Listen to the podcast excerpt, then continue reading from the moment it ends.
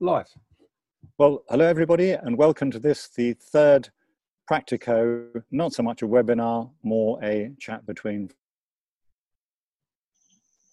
created by COVID, and the breakfast meeting has been replaced by this sort of webinar.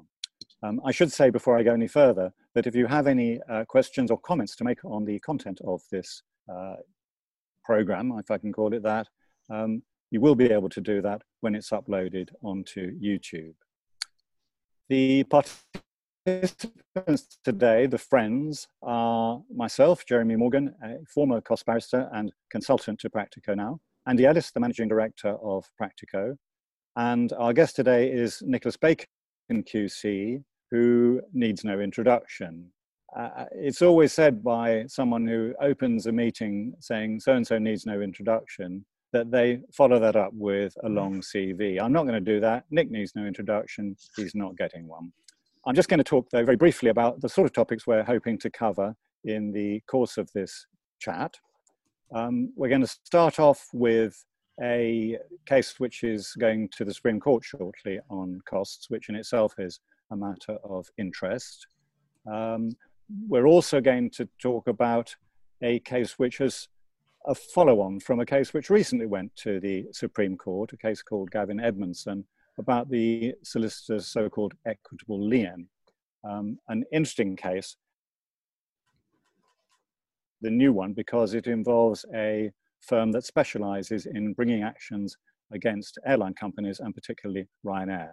And this case is indeed a case against Ryanair. Um, the, the company set up this special program, it's highly automated to make uh, claims for uh, this mainly delay in uh, under EU regulations in relation to airlines, and that is that's their special their speciality. That's their business model. Another firm with a business model which might be regarded as highly specialist is checkmylegalfees.com, who have brought a case against a firm of solicitors. The case is called Belsner and Cam Legal Services, and that relates to the question of informed consent by a solicitor, uh, by a client, sorry, to a solicitor's bill or parts of it. And in this context, it is about uh, low value person injury litigation. Um, those two matters really bring fit for purpose, or is the uh, 19th century model on which it's based uh, still good today. A number of people have expressed views about that, and we'd like to hear what Nick has to say. And finally, we might uh, leave uh, the discussion with a touch of glamour and talk about Johnny Depp. Um, so, over now.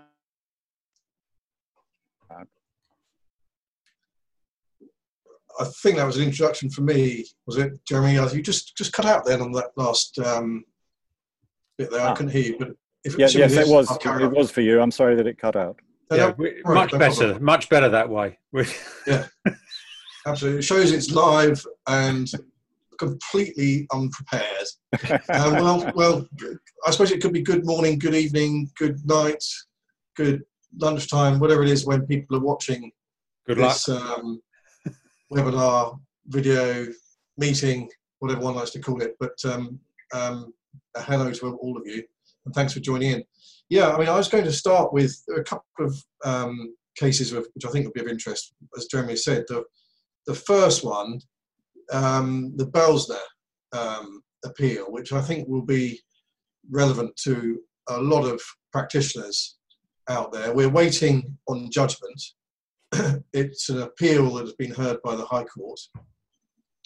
And um, there are a number of issues in the case, but the, print, the main issue um, concerns an application of Section 74.3 of the Solicitors Act. Um, some of you out there will know exactly what that is, some won't. Um, that provision, essentially, in summary, provides that um, certainly in in um, uh, contentious proceedings, um, the amount that may be allowed on an assessment between the parties um, in the county court um, cannot exceed um, the amount that um, uh, the court allows in terms of inter partes costs um, when billing the client. So you have to get the client's consent to charge more than what the county court might allow in order to charge the client the sum you want to charge. So, put it a simple analysis, there are fixed costs uh, in the county court, the fixed costs in the High Court, but the fixed costs in the county court. And what's happened here is the um, court has uh, the claimant the claim is settled, the fixed costs are effectively payable. Uh, the solicitors render a bill to the client for the work they've done in successfully pursuing the claim, personal injury claim. and the challenge by the client is essentially um, because you didn't tell me that the costs um, could exceed the fixed costs that are allowed between the parties in the county court, I'm not liable to pay you any more than those fixed costs. Um, and um, that's really the, the, the, the issue. And what, what is being argued in the, in the appeal is essentially what does a solicitor have to tell the client um, in order to overcome the effect of section 74.3, namely that they would be fixed and couldn't charge the client more than what is recoverable from the other side.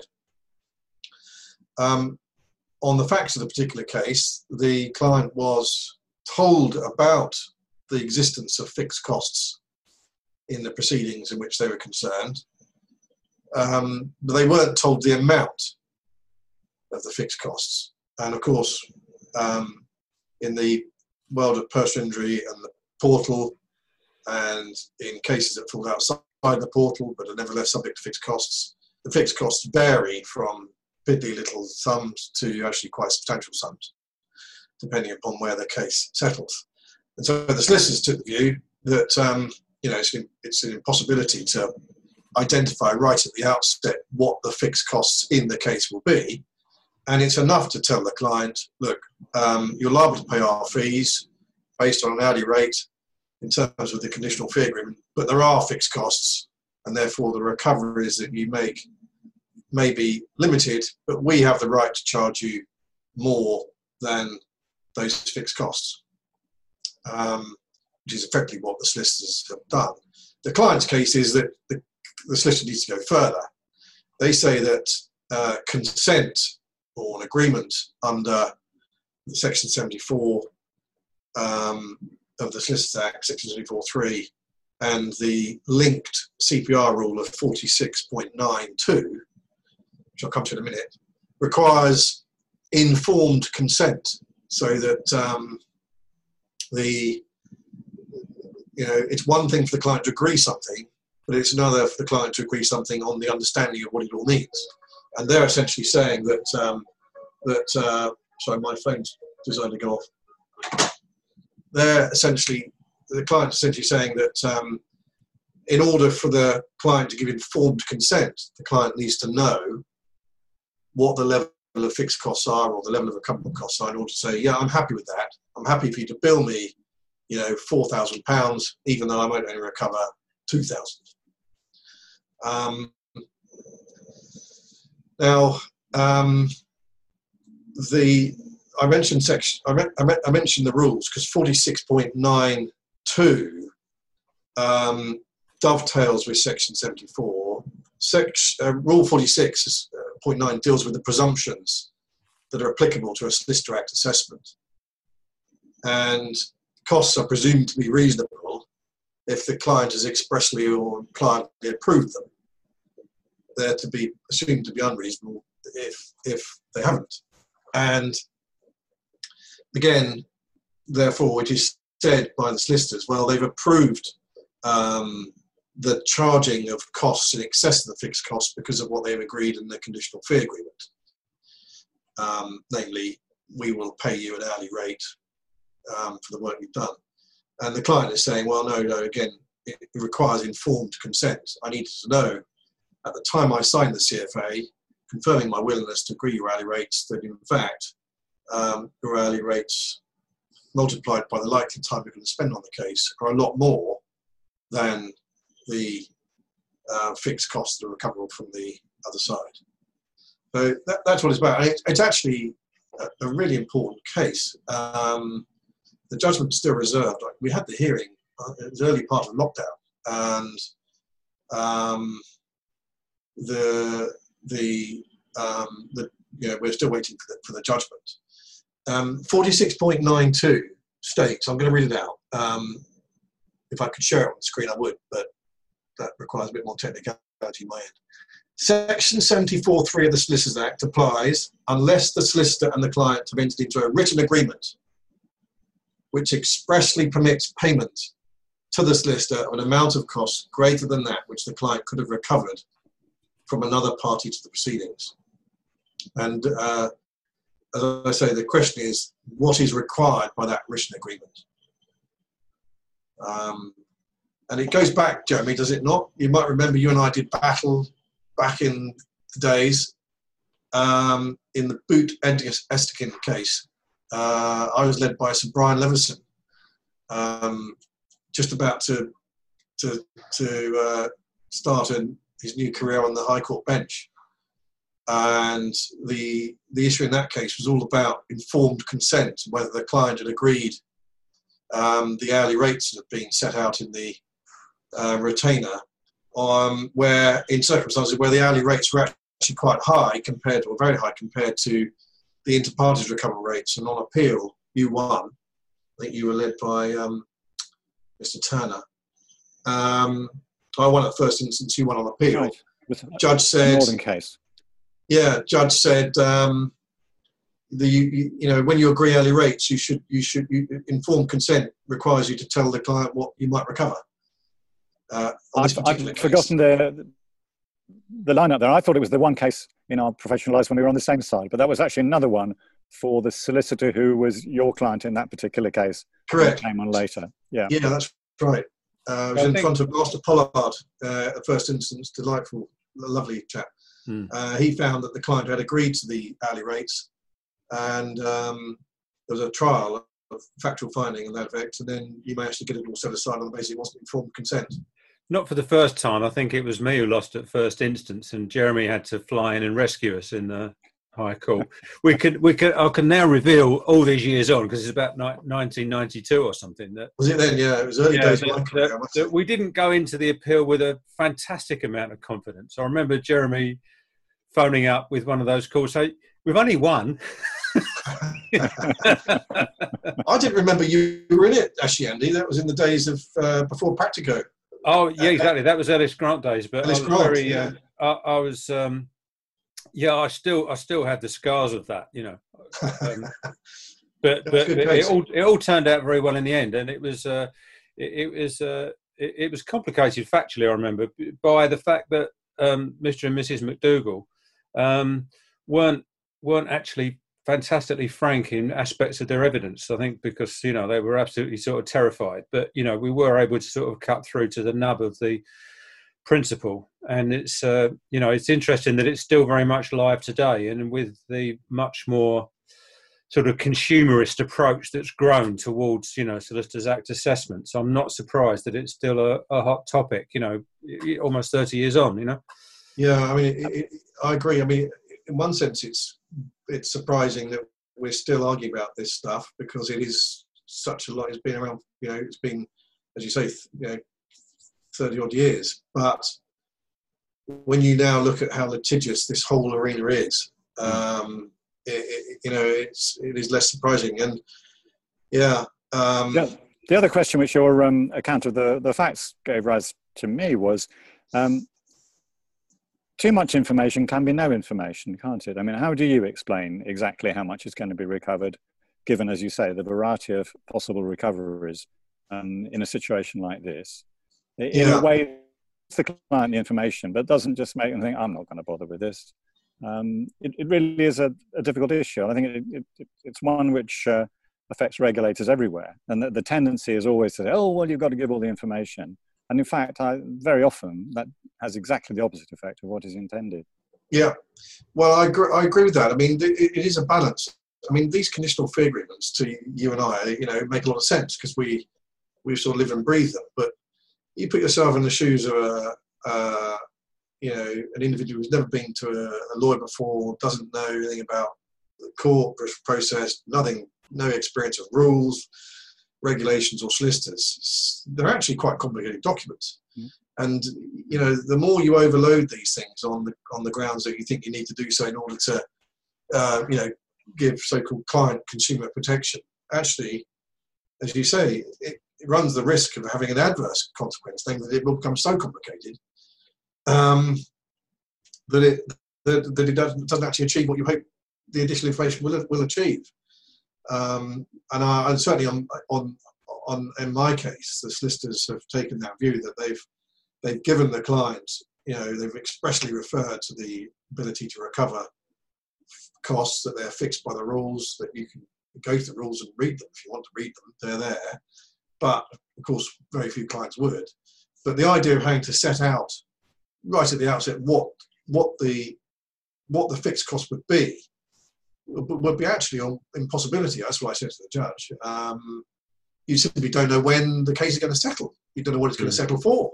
Mm. So you can't actually calculate the fixed costs. And so, yeah, be, it's going to be interesting. We've been looking at some law on on on um, informed consent in other areas. For example, in in um, commission cases uh, where the courts have held, it appears that informed consent to a commission doesn't actually require the recipient of the commission to tell the uh, payer of the commission what the amount of commission will be. Just the fact there will be a commission um, is enough for the agreement to have, have, informed consent to the payment of a commission. It's quite interesting. So, you know, there, there are, we've been looking at some other areas of law to try and assist the court in respect of um, these questions. But as I say, we we're waiting for judgment. It's a, I mean, whatever happens on the facts of the case, um, every solicitor who's doing work in in in fixed cost cases uh, needs to pay attention to this case. No question about that. Um, and, and um, is that how much of it is how much of any of this is um, confined to county court work uh, compared to the wider principles of informed consent that can apply um, to, to all contentious retainers? Well, it's a good question, Andy. I mean, Section 74 specifically um, refers, applies to the county court. It says so in that section. It applies to the remuneration of a solicitor in respect of contentious business done by him in the county court. Um, and that section, section 74.1. And then 3 says the amount by which, which may be allowed on the assessment of costs will be in respect of item related proceedings in the county court shall not, except in so far as rules of court may provide otherwise, exceed the amount. But you can see the argument that eh, you know under the under the general 46.9 provisions as to consent approval, that it would be a bit odd if you had one rule for the county court but not the other. But the the Act certainly confines itself to the county court. And one of the things I think was on the agenda, I noticed when drinking my coffee, was the current utility of the Solicitors Act. But um, um, I, I, absolutely can see people arguing this in the, in, in the High Court in a multi-track case um, yeah. where fixed costs might apply. There won't be that many, but there will certainly be some. Or even budgeted costs. Even budgeted costs, I would think. Even referring to budgeted costs as well. Quite possibly, yeah. Quite possibly. The other thing, we, we obviously don't know the result of the case, but if the um, if the client were to lose, looks to me from uh, reading their website as they check my legalfees.com, are quite an aggressive organization. I say that without um, in any way seeking to denigrate them, but they, they might well want to take it further. I think both sides have made their position clear that this is likely to end up in the Court of Appeal, which it, and it probably should. Um, most of these sorts of cases do, um, and it is of such importance. I mean, for example, I've been relying on the in the case on the Law Society standard model. You know, we, we say that's a, a carefully drafted CFA model agreement, and we note the absence of any reference to the level of the fixed cost that might become. Certainly, it refers to um, you know your cost may be limited by the cost you can recover, but you agree to pay us anyway, we say that's what that that provision is seeking to deal with Section 74.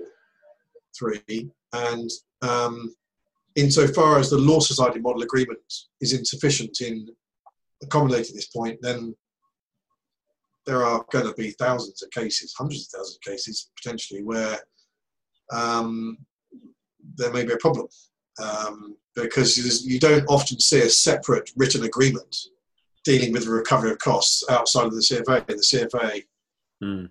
you know, tends to contain all the terms. Sometimes you get a letter that says, you know, here's the CFA, this is what it means, and they might then in that letter say something, but nine times out of ten, the terms of remuneration are fixed by the terms of the CFA, and uh, as I say, the Law Society Model Agreement doesn't doesn't go so far as what the clients in this particular case are alleging the lawyers should have should have gone. Well, what was the next um, case you wanted to talk about, Nick? the next one was the um, well, there are there are there are two. There's the airline one, and there's the the Quox case. Um, I don't know which, whether you whether you've got any preference on those. Well, I love the, the, airline one just because it's got two. Um, topical, isn't it? it, it, it? It's topical. We're in uh, lockdown uh, and we can't go flying around the world. Well, we can, but we take a risk. Yeah, this is a really interesting one, um, and it's it's a it's a dispute between one of the leading specialist firms, who, as you said in the outset, um, specialise in the recovery of damages for um, passengers of airlines. So most of them are holidaymakers who've had their delay, their flights delayed or disrupted in some way. They've got very, uh, they've made huge investments into the business. They've got very sophisticated systems that enable them to uh, pursue claims right through from the pre-action stage to the to a trial. And they've been in, I think they've ended up in the Supreme Court, certainly the Court of Appeal, um, on more than one occasion in the Court of Appeal on the wording and the meaning of various European regulations and so on on, on the damages side of things. What happened is that um, they, they're successful in the vast majority of their claims, and so Ryanair pays out um, the, the compensation to the clients at the end of the case in most of the cases. And um, historically, the money, the damages payment, has been paid to the solicitors direct, and the solicitors then utilise that uh, receipt to discharge their own entitlement to be paid their fees. There's a, usually there's a conditional fee agreement, and under the terms of that conditional fee agreement, the solicitors can take a deduction from the damages, um, calculated by reference to hourly rates and things, to pay for their fees. But Ryanair um, stopped that practice and paid the damages direct to the clients, which was obviously a problem because it meant that the solicitors, having been successful in the claim, then had to pursue their own client for payment, which was unedifying, um, not something they wanted to do, and was seen by Ryan, by the solicitors as a deliberate attempt by Ryanair to effectively squeeze the solicitors out of being paid. Um, so the solicitors challenged this practice at various levels in terms of legal challenge, uh, various legal arguments. And one of the central arguments is that um, Ryanair were all along on notice that the solicitors had um, an equitable lien, an entitlement to a proprietary right in the recoveries, and that having had notice of that, they were acting effectively legally in paying the money, the damages to the third party, to the clients, um, and disrespecting the entitlement that the solicitors had to uh, the, those same sums. And so the question for the court has been, is there uh, an equitable right that sits on these recoveries as a matter of law? Equitable charge, um, lien, it's been expressed in various different ways, but broadly speaking, a legal entitlement in equity to be uh, entitled to deduct their fees from the damages. and the solicitors have lost at uh, first instance, and they lost on appeal. On appeal, they lost for slightly different reasons. Um, but the Supreme Court has given permission to appeal. Um, the the Court of Appeal held that these solicitors didn't have an extra lien on the damages because the work they were doing, in essence, is a summary of the thing because it's obviously quite complicated. But the summary, in summary, the Court of Appeal said the work that the solicitors were doing uh, on this particular case, and therefore the vast majority of them, was not litigation services. Um, the claim settled, and most of them settled, not all, but a lot of them settled after delivery of a letter before action where the various elements of the claim are set out, the legal uh, claim is particularized, and then it's investigated by Ryanair. And if they if they agree to it, they just pay the money. And so Ryanair's case, which was accepted in the Court of Appeal, was that those services were not litigation services, and that was relevant because um, if they were not litigation services, the Court of Appeal said the solicitors were not doing litigation work to which a lien would otherwise apply. Um, in other words, the Court of Appeal saying that solicitors can do lots of different types of work, but if they choose to do work which isn't litigation services, they don't get the benefit of the lien. The lien was established, um, when I use the word lien, I'm summarising the equitable principles of um, the equitable charge on the property. The right to this lien was established by the Supreme Court in Gavin Edmondson, which was a road traffic accident case, uh, and um, the Supreme Court upheld the solicitors, the unique position that solicitors are in, that they have this equitable right over the property that they recover through their instrumentality. Um, now, the, the Court of Appeal in this particular case, in the Ryanair case, uh, has, has, distinguished um, Gavin on the basis that the work that was being done in the Ryanair case was effectively writing a letter, letter of action, and they've held that that is not a litigation service. Now, we've got permission to appeal on that to the Supreme Court, and I strongly believe that the Court of Appeal was wrong. Um, in fact, I'd be interested. I know this is a, a, sort of discussion, and we're you know we're speaking openly about things, but um, I'd be interested in what your views about it. I mean, I, I, don't, I just don't see for one moment how writing a letter before action is anything other than litigation services. Um, it's a recoverable cost as litigation services when you win. Uh, you're required to, to, write these letters as part of the protocols. Um, they can range from quite simple documents to very, very complicated documents. Um, if you think about some of the large, you know, construction disputes or big commercial claims, the letter for actions can be pages and pages. Um, so I think there's a fundamental error in the approach that the Court of Appeal took. Not least, it's not clear at all, and in fact, we'd say the opposite, that Gavin Edmondson even allowed this exception. Um, this, certainly, the Supreme Court didn't say that the lien only attaches to work which is of a litigious nature, litigation services, as defined by Section 58, or as used by Section 58 of the Courts and Legal Services Act. And so, um, you know, we've got that argument to run, but even putting that aside, even if it did, we say that litigation services fundamentally must include drafting of a letter for action. Mm. So, there was, I mean, it's an old principle, isn't it, going back to the Victoria days there was a between contentious and non-contentious work, and it, it, only applied in contentious work. Um, I wonder if if the nature of the um, of this particular company that pursues these claims didn't have something to do with it. Um, reading the account in the Court of Appeal, a lot of it is highly, highly um, automated, and um, you, they can get somewhere down the line through the client just filling in forms on their in their um, internet site before a, a, human being has a lot to do with it. And I wonder if the, the court just didn't think this is, you know, this is a step too far. Um, I'm,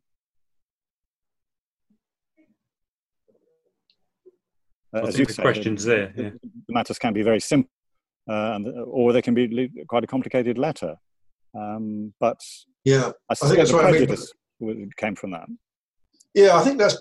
I think that's. I think that's right. I think there is a sense of prejudice on the part of the Court of Appeal that they looked on this work as being sort of, you know, not solicitors' work, and you know, more of a claims management type work, and that they shouldn't therefore get the benefit of it. But um, we obviously say it's a really very unfair mischaracterization of the work they do, and it, and it ignores, of course, the work they've done historically in putting in place the procedures and, and mechanisms and so on that um, enable them to, to you know, get through these cases efficiently. Um, and I, I also think, I, it just seems to me that it's, it would be a bit odd for the law to require the court to investigate the nature of the work at a fairly granular level in order to determine whether or not there's a lien or not. You know, it must be a lot simpler. Mm. Yeah, exactly. Um, if you're looking at if you're looking at prejudices, you know, um, who's who's really a great friend of Ryanair. So interesting one in terms of the outcome. Who do you dislike more, even if you take that view yeah. of people yeah. who claims like this? Yeah, I mean the portal work. If you compare it to Gavin Edmondson, I mean obviously the a personal injury claim that gets issued under the portal, there there is held that there is a lien on recovery. It's really right at the early stages, and there it's all largely automated. You know, you fill in a form. It doesn't require you know QCs and highly paid partners of specialist firms. But it's litigious work and it attract the, the, the, the, value of the work attracted the the, the lien on the on the on the recoveries. I, and I just uh, you know I think it's a it's a it's a very unfair outcome, and I think I do think it's unprincipled. Um, and as I say, we've got permission to appeal, so that's important. Um, sure. um, and I hope that this will be reversed. Uh, I feel quite strongly about that actually. The um, I mean, I, I, I must confess, right from the outset, from when I was first um, working in costs, um, I mean, I understood the distinction between contentious and non-contentious work in this situation, but I never understood why, and I still don't understand why. You know, if something is done in contemplation of litigation, or if litigation is going to arise, if the if the pre-action work doesn't doesn't settle the matter. I don't understand. Jeremy was looks looks very wise. He's going to tell me why all this came about, but but, but uh, it, it, seems to me to be a bit daft, particularly as it can be reverse engineered to become retrospective. Yeah. Uh, contentious work once proceedings are issued. Uh, so that seems to me to be a bit dumb. Well, I agree but, with you. I made the I made the point somewhere in, in the paperwork that um, I mean, do you remember, Jeremy, another case going back to good old times against each other? We, we did that Kippax case. Do you remember that? I think you remember that. Kippax. It was a big, long running um, administration of an estate. I think, um, was it Master Pollard, who was the assessor? Again. Um, possibly, or Master Wright. It was one of one of the one of the um, former masters of the Supreme Court um, uh, and it was a long running, very complicated, um, multi million pounds administration of the state. All of it non contentious business, right? Solicitor Act assessment. In the course of the in the course of the administration state, recoveries were made, properties were sold, trusts, tax issues were resolved with, with, with inland revenue conceding, or customs excise conceding repayments and so on. Now, though, although all those recoveries, seems to me, we're arguing in this case, they would also be the subject of a lien. The solicitor has undertaken work, it's made recoveries through its exertions. Um, it's difficult to see why they shouldn't be placed in exactly the same position as a solicitor undertaking litigation services Mm. And that's why, that's partly why we say this this requirement for litigation services doesn't make sense because the services that were being provided by the solicitors in the non-contentious arena were not litigation services. There were never any proceedings issued, um, and they were non-contentious. So I, I suppose case in, in policy yeah. terms, it's an area where um, solicitors have had special treatment, some of which has been favourable and not all of it. Um, but if you then extend the principle to non-contentious business, then you're going to get howls of protest from accountants, people like that, who do, you know, save millions of pounds from um, the revenue and things like that. Um, I, it, it, gives rise to lots of policy issues which are quite difficult. I, th- I think there, there may be the time has come for the special role of solicitors um, in relation to other professions and society generally, perhaps to be considered. Mm. This whole question of whether the Solicitors Act is um, is still fit for purpose. Yeah, well, I, I agree with this. This is this is Act itself. I'm, I'm a great believer that the whole thing needs needs to be looked at and reviewed. Um, mm. So Before we move one. on to, to that topic, should we just have a quick yeah. look at the Supreme Court, the other Supreme Court case that you were going to talk about? Yeah, the the the, the other one um, is is is all about QOCS, qualified one-way cost-shifting, personal injury claims, uh, Delkin, um, and again, um, permission here was given by the Court of Appeal, um, largely largely because there are now two inconsistent, or there are there are two cases that um, in the Court of Appeal that uh, arrive at the same result, but the more recent one arrived at the result because of the earlier Court of Appeal decision in which it felt bound to apply, but did so expressly on the basis that they thought that the first decision, the earlier decision, was suspect. So it's given permission to appeal to the Supreme Court. And it's again, it's really interesting. It's all about set off. So to summarize it simply, in a QOCS case, uh, the claimant is not liable to pay the defendant's costs if an order is made in favour of the defendant beyond uh, the level of damages uh, and interest that um, is ordered to be paid by the defendant. Um, and uh, that is 4414, CPR 4414, QOCS rules. Now, there are exceptions to it if you're fraudulent, whatever, and so on, and you can lose your QOCS protection. The issue in this case is whether or not the defendant is able to um, a defendant who's been ordered to receive costs from a claimant is able to set off that entitlement to costs against the costs entitlement of the claimant. So you can have a set off of costs as opposed to damages and interest. Um, and that's the issue. Can you have a set off of costs in a QOCS case, essentially? And the argument arises because of the wording of the rule refers to damages and interest. It doesn't refer to costs. And then and, and 4413, I think it's the immediate rule above it. I'll just get the rule up. It's um, yeah, 44 4412, which immediately precedes the qualified one-way cost shifting rules of 4413 expressly provides that um, where where a party is entitled to where a party is entitled to costs is also allowed to pay costs, the court may set them off. And uh, the argument is that QOCS in rules 4413 and 4414 does not disapply 4412, the set-off rule, and therefore you can have a set-off. And it's a and in that sense, it's no different to sort of the old legal aid regime. Um, Lockley, I think it was, wasn't it? Lockley that said you could set off cost orders. Um, and um, the Court of Appeal, uh, in a case called Howe, H O W E, held that set off was available in a QOCS case. The Court of Appeal in this case of um, Adelekun said that it felt bound by Howe, but expressly did so with real reservations about whether Howe was correct.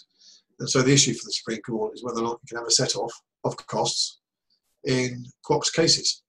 What it means really for the clients of in claims, claimants claiming damages for personal injury is that I think what it means is that the lawyers end up effectively funding the adverse costs, thinking about it logically, because you know the solicitors in those sorts of cases don't tend to charge clients. They some of them do, but if there's a set off of costs, it means that the inter partes cost recovery, which the claimant lawyer would have received and taken and put in his pocket for the fees that they've earned, won't be there for them to receive. So they'll either have to, because of the set off, so they'll either have to swallow the pill or go after the client for those costs to pay for the damages. And I had to get a very good letter um, of instru- uh, initial client care letter written with a special term. Otherwise, um, checkmylegalfees.com will be after them for claiming the money off the client. Yeah, we go back into circles. We go back to informed consent. Yeah. Yeah.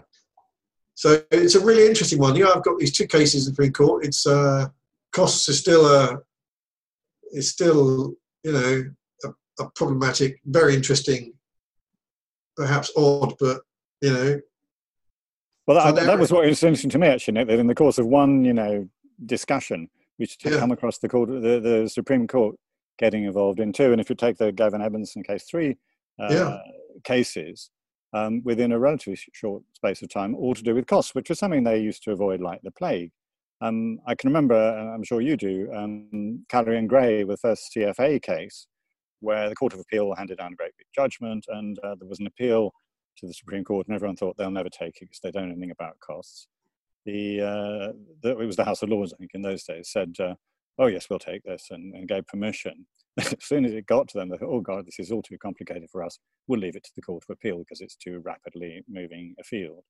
Um, so it's quite. I, I, wonder if it reflects a um, a rather less condescending attitude towards the, the subject of costs, which you and I have always had you know a great interest in mainly i think because it is such a practically important issue for clients um, but which certainly when i started um, was regarded as very infra dig for a barrister to even know anything about let alone uh, make submissions on absolutely. I, think you're right jeremy. I mean i agree with that. That was the sense I mean, back in 1992 and thereafter in those days it, it was it was really often quite clear that the court didn't really want to engage in cost issues and thought it was uh, something beneath them. Um, you know, found uh, barristers attending on costs assessments and costs appeals about in those days, you know, um, scale one costs and scale two and general discussions being just fundamentally irritating and unnecessary. Um, that there's no question in in you know the 30 odd years now where I've been around that that has completely changed, and um, you know, you you now have a court of appeal which is acutely aware of the importance of these cost cases. Um, you know, the fact it the fact it's hearing so many cost cases is a is testament to that. And as you say, you know, you you you wouldn't get your nose through the door on a on, on, in the Supreme Court on cost issues, would you? But now, you know, you as you say, you've got we've got these three cases. We had the the um, the Campbell judgment stuff. I know you were involved in that, and uh, you know Section 58 and, and, success fees, which was rather less surprising they got involved in that. But this is nitty gritty, sort of uh, you know procedural stuff that you would never think that they would the Supreme get involved in. But it, I think it does show the importance of it. And I and I like you have always stood my ground on. Uh, the role that lawyers, cost lawyers, barristers, solicitors, whatever they may be, play in the uh, cost arena. Because if you're a client, actually, the costs mean more often than anything in, in cases. Uh, all these disputes we see are disputes about cost because somebody has to pay them. We, we also come in very handy at the end of the case when uh, the loser um, is met with this large bill, and we can have a go at the bill and it gives them at least some sort of sense that they haven't yeah. lost everything if, they, if they're getting the, the, the, other side's bill knocked back a bit or reduced yeah. to nothing in the good old days of the cost of war. Yeah, yeah, absolutely. Um, uh, but it's testament to, a testament again to the fact. I mean, you know, you look around the country, there are barristers' chambers now with cost people in pretty much every one. I think. I mean, you know, it's a uh, it's a very different business. But uh, Moving on to, uh, to the, the sort of policy issues raised by about the Solicitors Act, I notice we can't talk very much about it because um, everyone's got views and nothing I think is being proposed at the moment in terms of reform to the Solicitors Act and maybe it won't come under this government.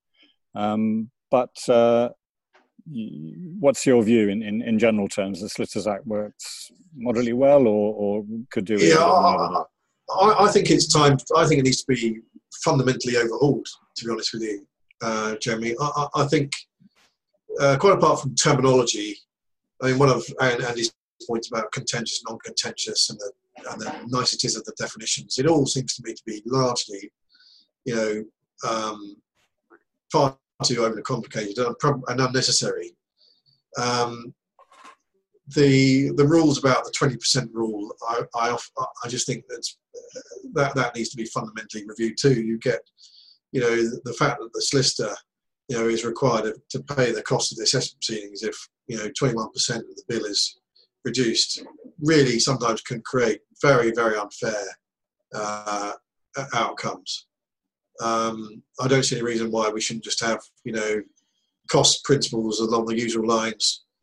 Uh, winner pays, uh, winner is uh, the loser pays, you know, subject to the court's discretion, so that the court can actually make nuanced orders in respect of the costs uh, proceedings and the solicitor act assessment to reflect the success this has may have had on certain issues. I mean, sometimes you have, you know, days of arguing about retainers which you win, um, but then the solicitors fees are reduced by 22% and they, they lose all the costs. I mean, it's, it's really unfair.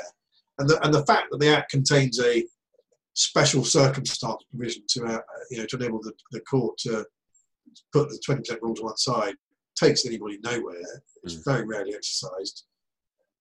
Special circumstances, the concept is, is archaic and odd.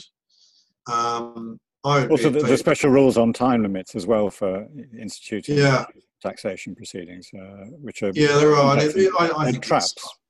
Traps. There are traps, mm. and there are lots of traps. Tripwires. I mean, for the client as well. I, think it's two way there. You you can be, you know, yeah. deprived of a what should be a very good challenge to a solicitor's bill, which is excessive because you, you know, you paid it or something you had to, and then you yeah. suddenly find years gone by and, and that's it.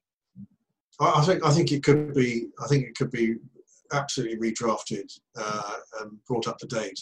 Mm. Um, and this this provision we were looking at earlier on in the Belsner case, Section 74, you know, it goes back it goes back um, to the earlier to earlier versions, the Victorian versions of this Act, and so because the Act and stuff was consolidating, yeah. it took um, you know various provisions from other uh, statutory provisions and consolidated them, and as a result, you've got a mishmash of what is actually very old uh, uh, legislation dictated by policy which no longer survives. Absolutely. It just needs updating. Well, even even there, there's less there's less fewer things are distinguished in the High Court and the County Court these days, for example, since the, since the introduction of the CPR. So why should you have one different set of rules in the mm. presumption in the County Court work compared to High Court is one. I mean, I, I, I agree with you on, on the basis that, you know, we always, um, well, not so much policy, but the way we've the way it's evolved, we tend to be the ones who are handling or assisting in a solicitor's act assessment for one of our solicitor clients when a client goes, you know, when a client goes goes it all goes wrong. Um, and there are so many more complicating factors than there are in an inter partes assessment. Um, you know, we haven't even uh, let's not go down that rabbit hole now. But you know, the the, the problems with ascertaining whether a, a, bill is interim on account or interim statute, for example, you know, and, and everything that everything that revolves around that um, is is difficult.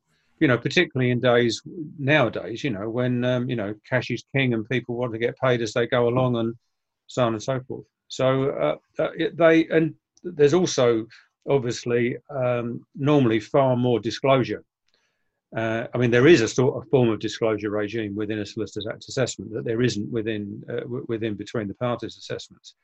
It makes it hugely expensive.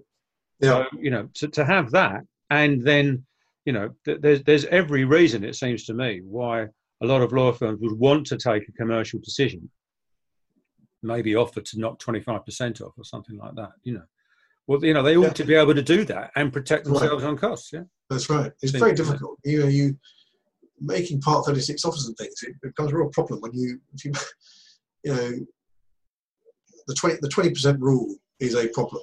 It is. And I, I just generally think it needs to be it needs to be looked at. Um, maybe. Anything maybe, I was going to ask was this. I mean, coming back to my earlier point about there are many other people in the field now of what solicitors do. Um, I've always found it very difficult dealing with, say, an accountant's bill um, that there's very little you can do to challenge it. They've got terms of business in contractual terms, it stands up, and it might strike you as utterly unreasonable, but there's actually no judge is going to to knock it back on the grounds it's unreasonable if it meets the contractual terms. I've, I've always rather thought that there's a case for um, I suppose, a halfway house between the degree of detail and, and, criti- and critical examination that is applied to a solicitor's bill and the, the very little which is applied to other professionals doing, in some cases, almost identical work. I don't know what you'd think about that. Yeah, I mean, it is. It is it, I do think that that solicitors' remuneration is probably very, uh, you know, is, is over-regulated. I mean, um, I'm sure the solicitors, many solicitors would agree with that. I mean, you know, as you say, accountants, you, you can report them to a to a professional body, but you can't apply for an assessment. Um, it is a bit odd. Um, I mean, in the modern day, where uh, particularly if you've got sophisticated players, the idea that the court really needs to have a, a bespoke regime for the assessment of lawyers' fees is a bit odd. Um, um, granted, they're officers of the court and so on, but they're they're they're heavily regulated through the SRA. Mm. Um, you know, query whether there should be this right to an assessment in this in in in, in the way that they get this right under the Act. Uh, you know, um, it could be equally. You know, in the old days, there used to be the remuneration certificates provision, didn't there, in non-contentious business, where you could write to the law side and say this has been overcharged, and you can do that now under the ombudsman. You can make complaints to the ombudsman about overcharging after the limitations on what the ombudsman may or may not do. But um, I do wonder whether this this the the act is a relic of the past, and it sort of needs to be properly reconsidered. It may be on proper consideration and consultation. Everybody decides that it's mm. you know the principles underpinning it still should still stand. But I suspect that isn't necessarily a foregone conclusion. Um, no. I mean, I think you, you certainly have an ally in uh, in in that in Andrew Gordon Saker, the, the, the current senior cost judge. I mean, he he uh, he's he's I know going back about a year or so ago, he's tried to get people interested in it, and uh, has he? I didn't yeah, know. Um, and um, so it's you know it's interesting that you're getting soundings the same the same sort of noises, not connected yet, but you know coming from you know two senior people in the profession. Um, and uh, uh, it's just a question of priorities and so on and so forth, isn't it? Really. Um, Jeremy, am I right in thinking when when when you were just towards the end of your your career at bar, did did you not? I think you did. I was involved as well. You tried to get an amendment to the Act, to the Citizens Act. Um, it was when LASPO was going. Yeah, it was to try it was to do something about DBAs, wasn't it? I think. Yeah, yeah, yeah. And we had, there, there were no there were no amendments to the Act at all, were there? No, um, and um, the um, the ministry was completely uninterested, uh, yeah. and, and, actually rather um, they had very strong views formed internally with, I would have thought, very little consultation, and they were deaf to the um, representations made by outsiders who knew what they were talking about. I, I don't know if things have changed. Um, I suspect no, well, Practico is very good at putting together papers to start people thinking about changes in law. I think Absolutely. you never know, Andy. Might be one for the future. Yeah, uh, thank you. Absolutely not. We'll stop the recording now. To delete, delete. uh, yeah, well, Turkey and Christmas come to mind, but uh, exactly. uh, there you go. I was also going to say that you know, and in the second three hours of this podcast, we'll discuss the shortcomings of the uh, of the government in terms of its uh, of its legal services and uh, so on and so forth. Right. Well, you yeah, you you rightly um, reminded us that time has passed. How about a touch of glamour and Johnny yes. Depp just to finish off? The southern. Want to do with that one, Andy?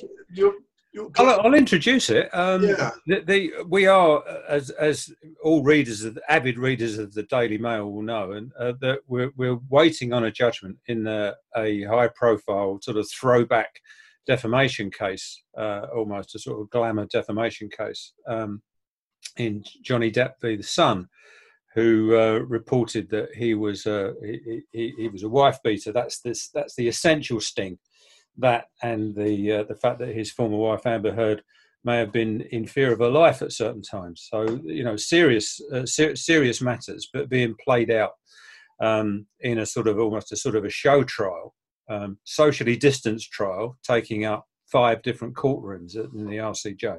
So we're we're judgment reserve. We're waiting for that to come. but there was for certainly cost nerds like us, there was an interesting um, there was an interesting curtain raiser on the eve of the trial that Nick and I were involved in when the defense, uh, sorry, the claimant solicitors, uh, Schillings, who took over the case uh, something under about a year ago, applied for, um, well, we say they should have applied for a variation to the budget. They actually applied for what they called an additional budget, um, which was uh, a, a, an exponentially large increase to the to the budget that had been agreed and approved between the parties a year ago.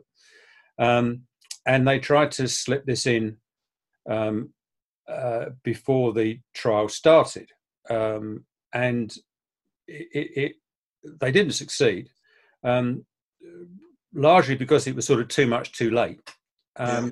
And also because the uh, the, the Queen's Bench Master, um, obviously we would say that, wouldn't we? Um, uh, uh, uh, agreed with us that there is a an unresolved policy issue that has to be resolved as to the extent to which any form of retrospective approval mm. can be given to work that was contained in a budget, even if there are, even if there's been a material change in circumstances and so on and so forth. Um, yeah. So they were they, they, were they were sort of arguing uh, as if Sharp and Blank was sort of some form of settled law. Um, we, we, were saying it certainly isn't, and it's wrong, um, and, and, citing um, criticisms that have been made in it in the costs and funding supplement to the White Book and so on and so forth.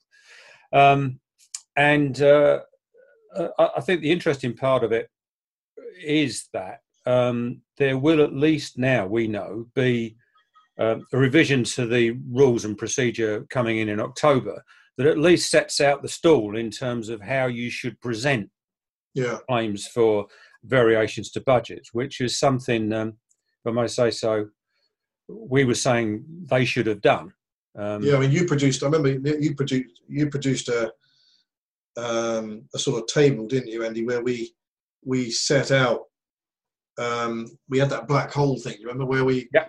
we they had their additional budget, um, and then they they told us what the they told us what the the last budget was, but what they didn't tell us was what they incurred between the date of the budget, original budget, and the point when they created this new additional budget. So, and, and, and they, they said, yeah. well, that's all incurred. So the court's got no jurisdiction over it anyway. I mean, I thought it was complete nonsense, but um, that's that's what they argued. And um, but I noticed that the new form looks very similar actually to what we were proposing they should produce in that case. Which is, absolutely no no sleight of hand there. We have no we yeah. have no involvement. But it was common the, sense, wasn't it? Yeah, we yeah, sat down and said, what does it what does the court need to know? It needs to know what the budget was, what was allowed, what the date was, and then what's happened since then. Yeah. Before you then applied to budget the new stuff. Exactly. and how um, much extra to that might you need? How much extra might you need? Yeah.